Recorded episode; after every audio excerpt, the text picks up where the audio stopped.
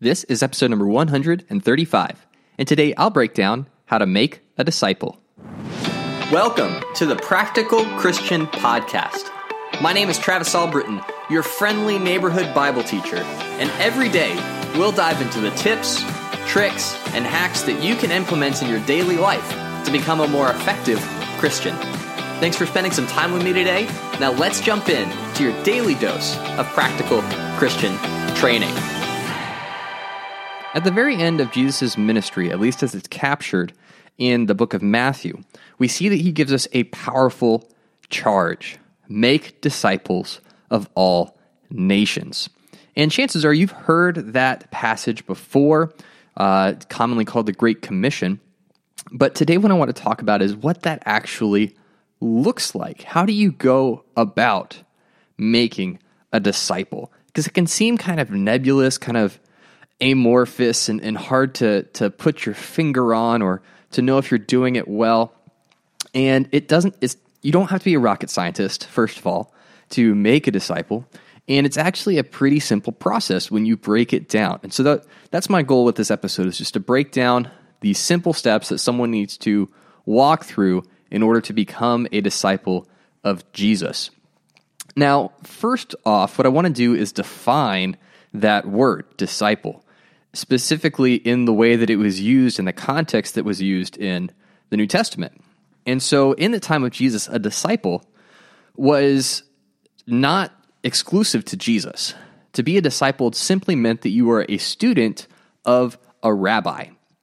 And so, disciples, or the, uh, the Hebrew term talmid, in the Jewish world lived with their rabbis in order to become just like them. So if you can imagine a, uh, an older Jewish teacher or Bible scholar walking around with a crew of three to four posse uh, disciples, students in his uh, in his entourage, and they lived with him. They walked with him. They ate with him. When he went to the bathroom, they went to the bathroom with him at times. And it was all because they were trying to figure out how to be just like the rabbi. And so you go into the bathroom because otherwise you might not discover that they they say a special prayer at the end of their bathroom trip.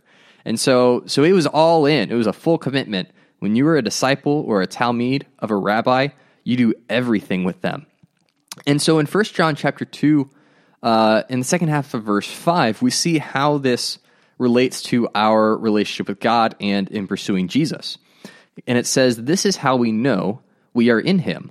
Whoever claims to live in Him, talking about God, must live as Jesus did. And so to be a disciple of Jesus carries the same weight as being, as being a disciple of a Jewish rabbi, that we are supposed to model our lives after Jesus's. And if we're going to claim to have that level of a relationship where we're modeling ourselves after Jesus, then our lives need to reflect who Jesus was and what Jesus did. And so there are three steps. If you were talking to someone who is not a Jesus follower, who is not a disciple of Jesus, there are three things that you need to help them do in order to get them to make that transition or to help them become a disciple. The first one is they must believe that Jesus is who he says he is. All right? They must believe that Jesus is the Son of God. And in John chapter 3, verse 18, it says, Whoever believes in him is not condemned, but whoever does not believe stands condemned already, because they have not believed in the name of God's one and only Son. And this makes sense logically, right? If you're going to model your life after Jesus, and Jesus claims to be the Son of God, you have to accept that claim. You have to acknowledge that, yes, Jesus is the Son of God. Jesus is my Savior. He is the Messiah, and He is my Lord. Like, that is, you have to embrace and believe that Jesus is who He says He is. He can't just be a good teacher who says some, some good things and, you know, hugs sheep and plays with children. You have to accept what Jesus says about Himself. And so that's step one. In order to be a disciple, you have to believe that Jesus is the Son of God, that he is who he says he is. Once you get past that, step two, this person must embrace Jesus' authority. Because when you're a disciple of Jesus, you no longer get to call the shots in your own life.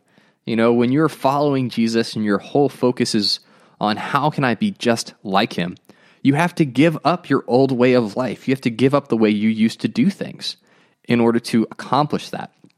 And in, Ephesians chapter 4 verse 22, Paul says this. He says, "You were taught with regard to your former way of life to put off your old self, which is being corrupted by its deceitful desires, to be made new in the attitude of your minds, and to put on the new self, created to be like God in true righteousness and holiness." And so there is this constant battle between your old way of life and your new life, your new self. That if you're going to become a disciple of Jesus, if you're going to enter in this, into this relationship, you have to embrace his authority and you have to be willing to put off your old self in the process, all right? And so so that's step 2. Step 1, they must believe that Jesus is who he says he is. Step 2, they must embrace Jesus' authority in their life and, you know, part of that being being willing to let go of their old way of life. And then step 3 is they must be born again. And so uh, in John chapter 3, Jesus is having a conversation with Nicodemus, who is a Jewish teacher. He is part of the uh, Jewish religious ruling class. And uh, in his conversation, picking up verse 3, it says, Jesus replied, Very truly I tell you, no one can see the kingdom of God unless they are born again. How can someone be born when they are old? Nicodemus asked. Surely they cannot enter a second time into their mother's womb to be born. Jesus answered, Very truly I tell you, no one can enter the kingdom of God unless they are born of water and the Spirit. Flesh gives birth to flesh, but the Spirit gives birth to spirit. And so, just to give you some context, when he's talking about the kingdom of God, that's much bigger than just heaven, which is normally what people associate with the kingdom of God.